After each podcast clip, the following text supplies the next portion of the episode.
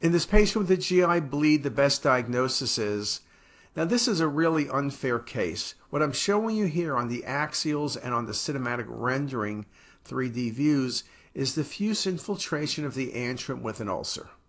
So lymphoma usually is bulkier. Gastritis, I'm worried that it's more than gastritis, but it could be bad gastritis.